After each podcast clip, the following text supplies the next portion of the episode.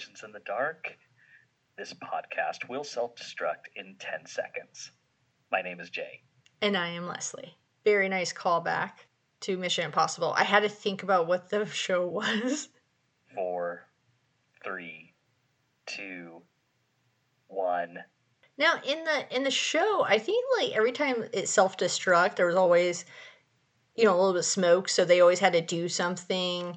Like I think one time he was on like a fishing boat or something, he just like pushed it overboard or like I forget. I know like in the in the movie, I think uh Jon Voight like lights a cigarette. I always kind of found that funny because the cigarette smoke and like something burning, plastic burning, two different smells. But you know what's really funny? Huh.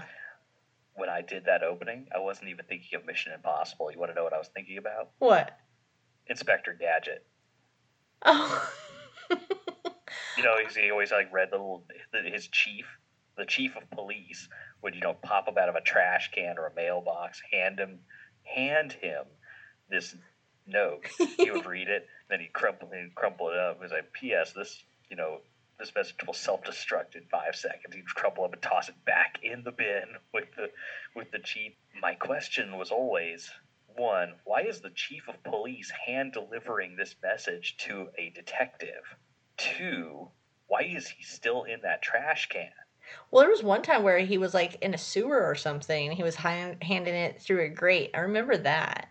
Oh, he he had all kinds. I think there was one where he did it from a telephone pole, and this I- is I think this this is beyond this man's station. I think. I completely forgot about Inspector Gadget, even though we were just talking about Inspector Gadget before we recorded started recording. I didn't even think about that. Like when I hear this will self destruct, I totally think about Mission Impossible. But next time, gadget.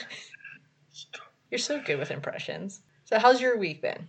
Oh, week's been same old, same old. At least you had a day off. It's true. It was nice to have do something different. Uh, we're recording this in mm, end of February. It's been really cold lately. Really cold in some of the parts of the country. Very cold. Yeah. But yeah, nothing new with me either. I think it's been one of those weeks where kind of staying in, staying cozy, getting doing chores basically. Okay, then my story tonight is we're heading towards Louisiana, and we're going to talk about. There's a couple of names. It's the Grunch or the Grunch Road Monster. And as I was telling you earlier, I cannot believe I'm doing another cryptid. Like I'm not really big on cryptids, but I will admit this is an interesting story. They do draw them, draw you to them, don't they? They really do. Told you. okay. You didn't believe me. You were like, Jay, I'm just not that into doing cryptids. They're just not that interesting. Now look at you. I know. I'm all about the cryptids now. So like, let's let's let's get some sea monsters in here. Let's get some, you know, thunderbirds. Let's do this. Just look at yourself. okay, so the Grunch Road Monster. The Grunch Road Monster, it's said it's a cross between a canine and reptilian chupacabra. Bravo. Thank you. Uh, for our listeners, that was probably about my third time, fourth time, sixth time saying that word. Yeah. I kept It was thinking. kind of it was kind of sad, people. It was really like like watching a train wreck in slow motion. I don't know why I got Chewbacca in my head. Well, everybody likes Chewie. Yeah, but this is not Chewbacca. This is a coo. okay, I can't even say it now. If I point to you, can you say it? Because I, I got Chewie in my head now. I don't want to keep. Okay. So the descriptions vary when they describe the monster. So one article I read, they talk about it being a goat-like being with leather, leathery or scaly black gray skin, with sharp spines, with long horns or qu- quills running down its back. You know why I'm? It's kind of like I'm thinking of. I, I kind of like porcupines. You know, I think of it like spikes like that when I think of the Ooh, so- Sorry. So sounds like just like a really gross Sonic the Hedgehog. Yes, yes. You know what? That is actually what I had in my head. But then you know I started thinking about is have you ever seen the movie um Lady in the Water, the M Night? Yeah. Yeah, that's who did is that what they were called in there? Crunch? No, I don't think so.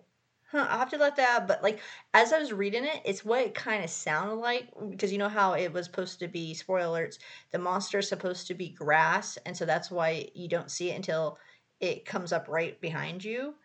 And so I kind of was getting that picture in my head with these spikes, especially because it was like leathery and gray skin. It also says it stands to uh, about three to four feet, and also able to open doors. They're described with a howling like wolf voice, and a strong stench. Their eyes glow either a red orange or a blue green, so kind of like a remnants of fire. Mm. Some think they also have black wings or a very long coat. And uh, with that coat, they have goat like markings in gray, silky, in the gray, silky black coat. So it's like, it, it to me almost sounds like, you know how like a calico cat will have like three or four colors? I feel like these things will look almost bat like, but be hairy like a goat and have the colors of a goat. And then even some say like a goat face, like the long face. Another site describes the grunch as legs of a goat, size of a large man, and it describes him as a pan, but without the flute, I guess. They all agree that they have sharp teeth and claws to rip their uh, prey.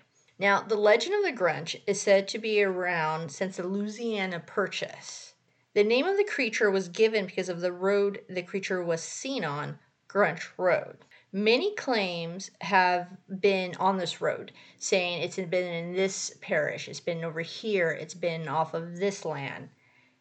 And it seems like the sites I've read, I don't know if everyone just took from the same site, but it seems like the location is agreed upon that it might be they know it's the legend was in eastern New Orleans in some remote part. They suspect now it's, it's became Gannon Road of the Little Woods neighborhood. So I'm not quite sure where that's at. I don't know if it's like a parish or like a little county or even a little a little town off the New Orleans path. But it's where a lot of people are claiming that's where the Grunch Road used to be. Now, wherever it was, the many sites agree that the road was a dead end and it had was made of the shells and sands, scant shells and sands, it says, and there were woods all around and at the sides and at the very end.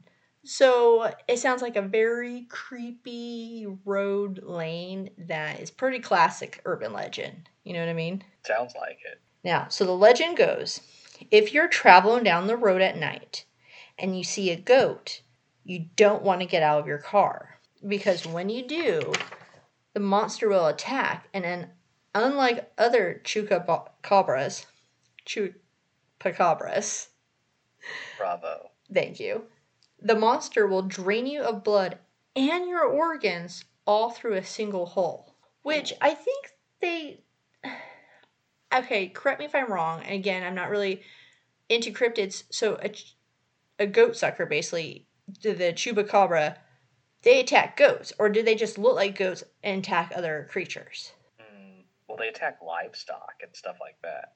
Ah. But you know what it sound? You know what it sounds like? The way that they make it sound in this one, huh. it sounds more like a. It sounds like what it, what it does. It sounds more like a spider. You know, where they Ooh. bite you and then it it the venom like liquefies your insides and then just Oh, a spider. Ooh, how very Stephen King. So okay, it, well, he he can't have that one. That's mine. that one's yours. Okay. Well, another nickname that this used to also be known and associated with was the vampire of Farborough, Marjorie, and Bywater. I hopefully I'm saying that correctly. Sorry if I am not. And that legend was dating back to the 1800s. There, so there's a basically story of this cryptid and then it is talked about when people disappear down roads. Like if you said oh i think one of the stories i read like someone was saying like her husband never came back and they were he was traveling down this road and so suspect that maybe he got out and helped a goat on the side of the road and it was actually this creature. There's you know the stories of people seeing the goat on the side of the road and be like nope i'm not stopping and then just taking off. And it seems also is kind of one of those things where it was used as a punishment in a sense of the people who lived off the road just want to be left alone and said, "Don't go down there. If not, you'll run into this. You run into this monster." And it's also kind of a way of like, yeah, just leave those people alone down there. You know, it's remote. They don't want to talk to you. Just shh. Got a whole family of grunches down there. Exactly. Because of that, this legend has so many different little parts to it. So you have that it could be this vampire Fairborough. You have that it was around since Louisiana Purchase. And you also have a possible origin story with the legend. So with this legend, there's another legend within. It's like it's like a nested doll. Here's another legend based off of their legends basically based off this legend. This legend, I'm switching gears, is about the famous voodoo queen Maria Laveau and the legend of the devil baby. Now, this legend goes that a woman having, having six daughters wanted her seventh child that she was pregnant with to be a boy. And because of that, she went to the queen. But because Maria did not like the husband, the rumor is that she cursed the child and saying that basically he she didn't want this it's going to be a boy but it was going to be a curse. And when the baby was born the child had red eyes cloven hooves claws and a tail.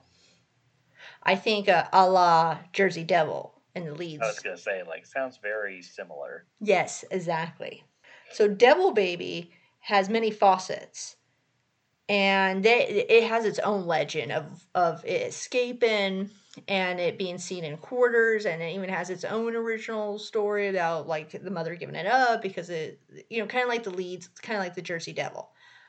But within this legend so that's that's another legend we're not going to go down that path of devil baby.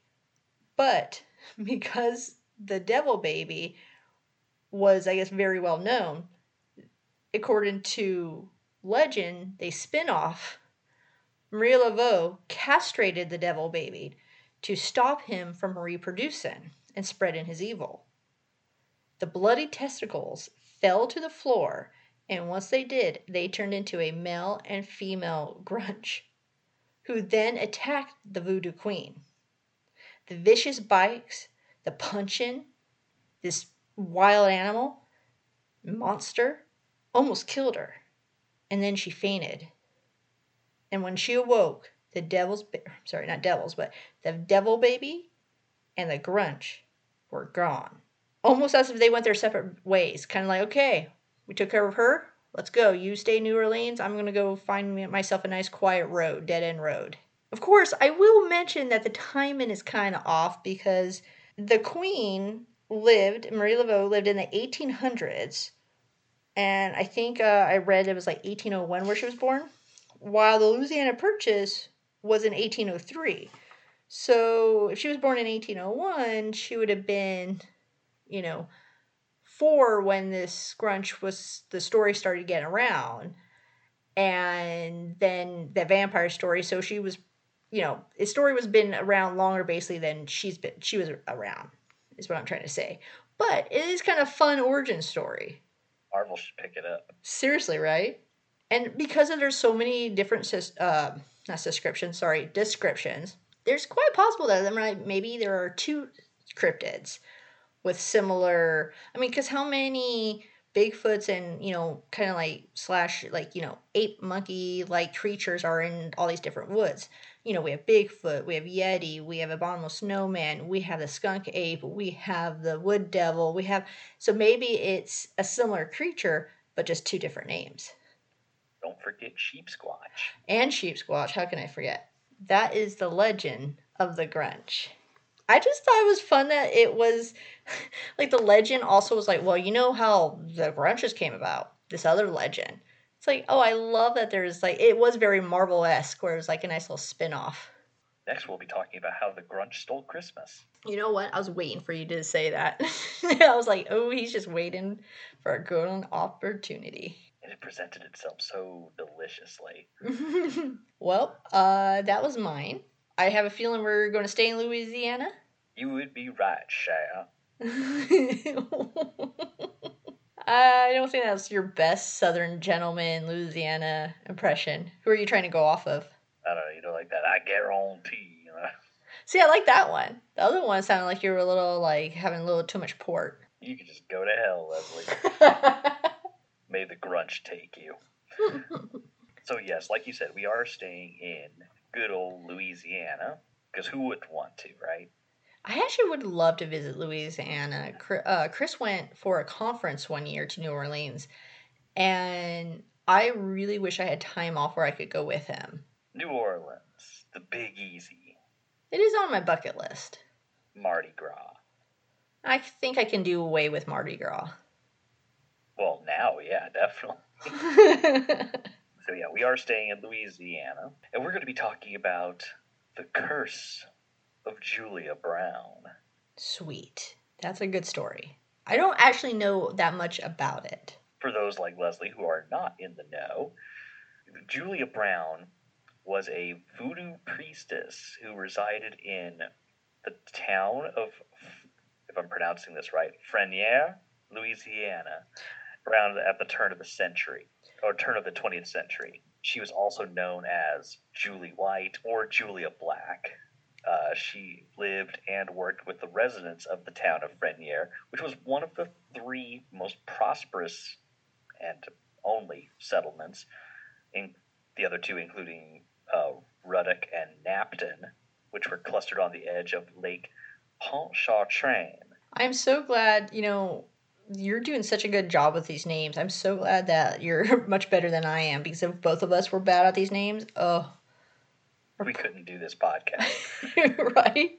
So Julia was known for her charms and curses, in which she used them to help the vill- help the townspeople and stuff like that. The town sustained was sustained by a large cypress tree logging operation and cabbage farming. Fascinating stuff that cabbage farming. I, I like how it was very diverse. Like, okay, over here know, we got right? our forestry, and over here we got the cabbage. Makes it easier to remember what you're known for, right? So, the railroad, the railroad of the town was is the was the town's lifeline, which brought you know groceries to the town from other locations, and also hauled the lumber and produce from Frenier and the other settlements to the main town, big towns. They had no roads, no doctors, no electricity, and no fun. No, I'm just kidding. I'm sure they I'm sure they had something they could do for fun. All of this helped them help this tiny little town kind of become like a self-sustaining, consistent community, basically. All that changed on September 29th of 1915 when a massive hurricane swept in from the Caribbean. In Frenier alone, the storm surge rose 13 feet with winds of up to 125 miles per hour. There were people in that town who sought refuge in the railroad depot, which collapsed and killed 25 people. There were 300 total dead in Louisiana, 60 from Frenier and Ruddock alone. It was a big thing. Yeah, man, that was that's crazy. Now, going back to Miss Julia Brown, we'll forget the, storm for a time, for a spell here. And again, like I said, Julia Brown was known to for helping out the townsfolk and things like that. You know, she was a healer. That's what voodoo priestesses are mainly known for in their communities, as being spiritual healers. And after a while, though, Julia Brown started to feel like she was being taken for granted by the townspeople. They didn't respect her as much as they used to. You know, she used to be a big deal. Now it's kind of like, ah, you know, there's crazy old Julia Brown lives up there in her little farm plot she had up there, but by herself. And she also had a charming little pastime of sitting on her front porch and playing her guitar and singing creepy little songs that she made up off the top of her head. One of the most memorable and more disturbing songs that people heard her say included the lyrics, One day I'm going to die and the whole town with me. Don't know if it would be popular today. Don't know if it would have that jingle. Mm. Yeah. I don't know, maybe if you put some like, you know, like some, you know, a nice beat behind it, you know. Little like- little beatbox.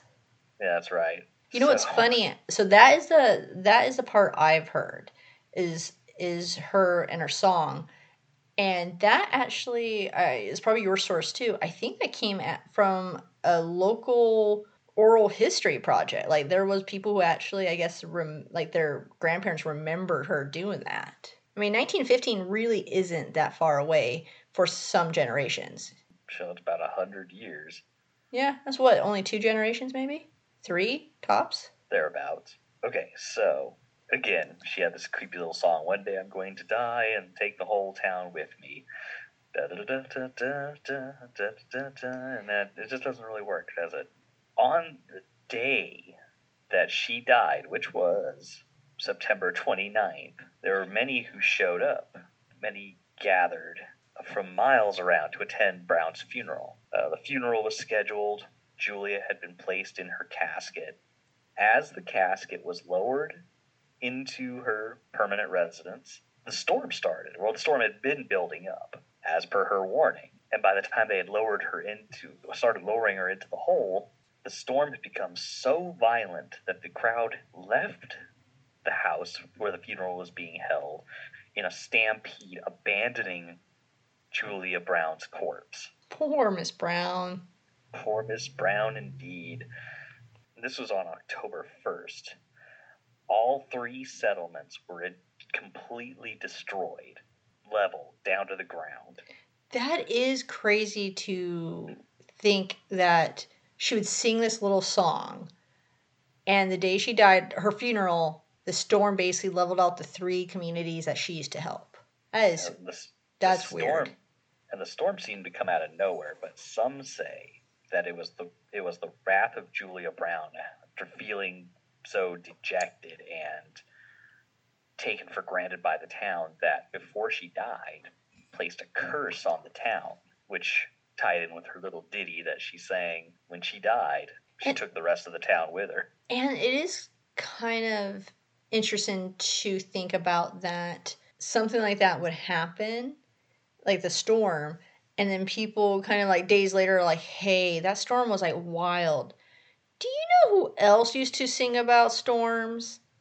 Kind of like, you wonder if people just kind of attributed that to her because of what she used to sing about. No one knows because there were no survivors that for that from that storm. Well, no, there had to be survivors because they have people who remember her singing the in local histories. Well, I guess there could be people who moved out of that town, and then you know they survived in the sense they didn't live there anymore. They survived in the sense that they like got out of Dodge before that before that storm hit. Who knows?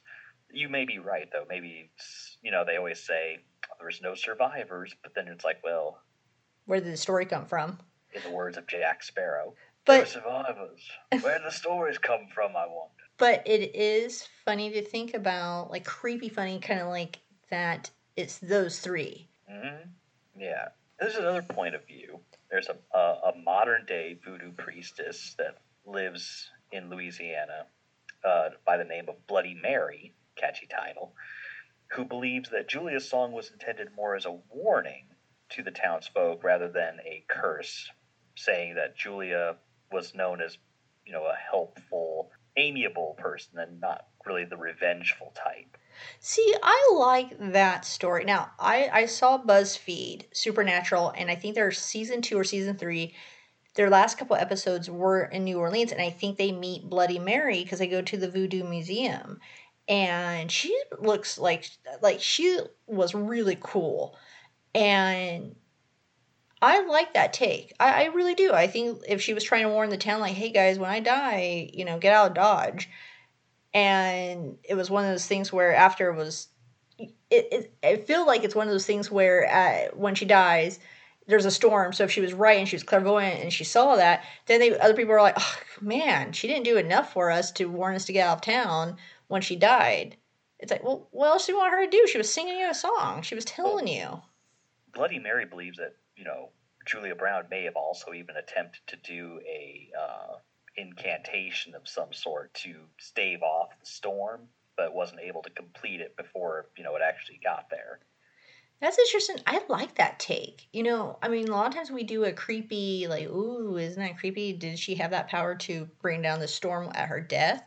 But I actually, I kind of find that a little bit more believable that she maybe was more in tune with something and if she was being given a message saying like you know there's this great storm coming but all i know is it's going to hit the day that you know unfortunately that you're put to rest and she doesn't know when she's going to die. So it's like hey this is what i heard you know someone's telling me this.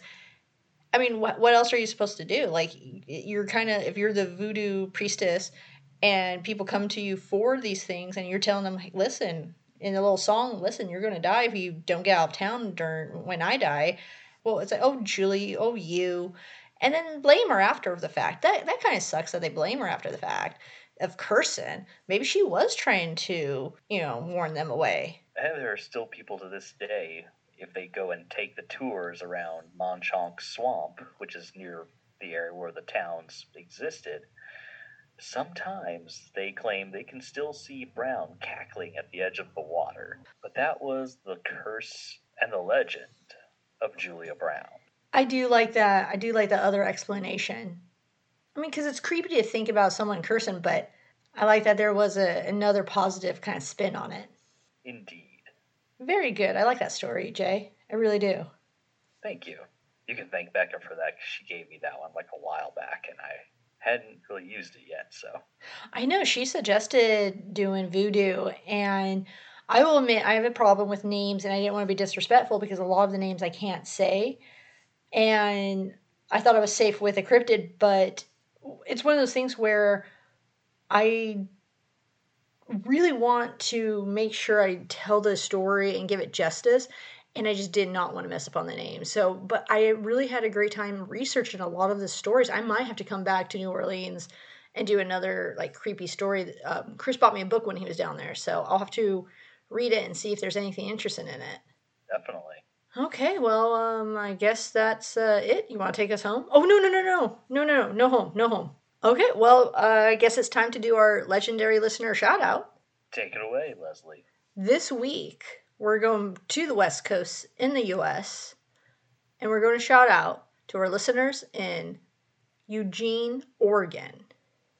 Thank you guys so much for listening. It's so exciting to see new listeners pop up on our statistics. And thank you for sharing, for reaching out to us. We love talking about this stuff. And I really can't wait to to hear from more people. Leslie mostly just likes to say the name Eugene. Eugene. I know. I don't know why it's so fun to say Eugene. Eugene. Eugene. Eugene. Eugene. Eugene. You don't have another verse? I don't know. Wait, why didn't you take us home? Well, this has been another successful and exciting episode of Legends in the Dark. My name is Jay. And I am Leslie. Your purveyors of the paranormal, your curators of the cursed. nice. We bid you all a good evening and good night. Good night.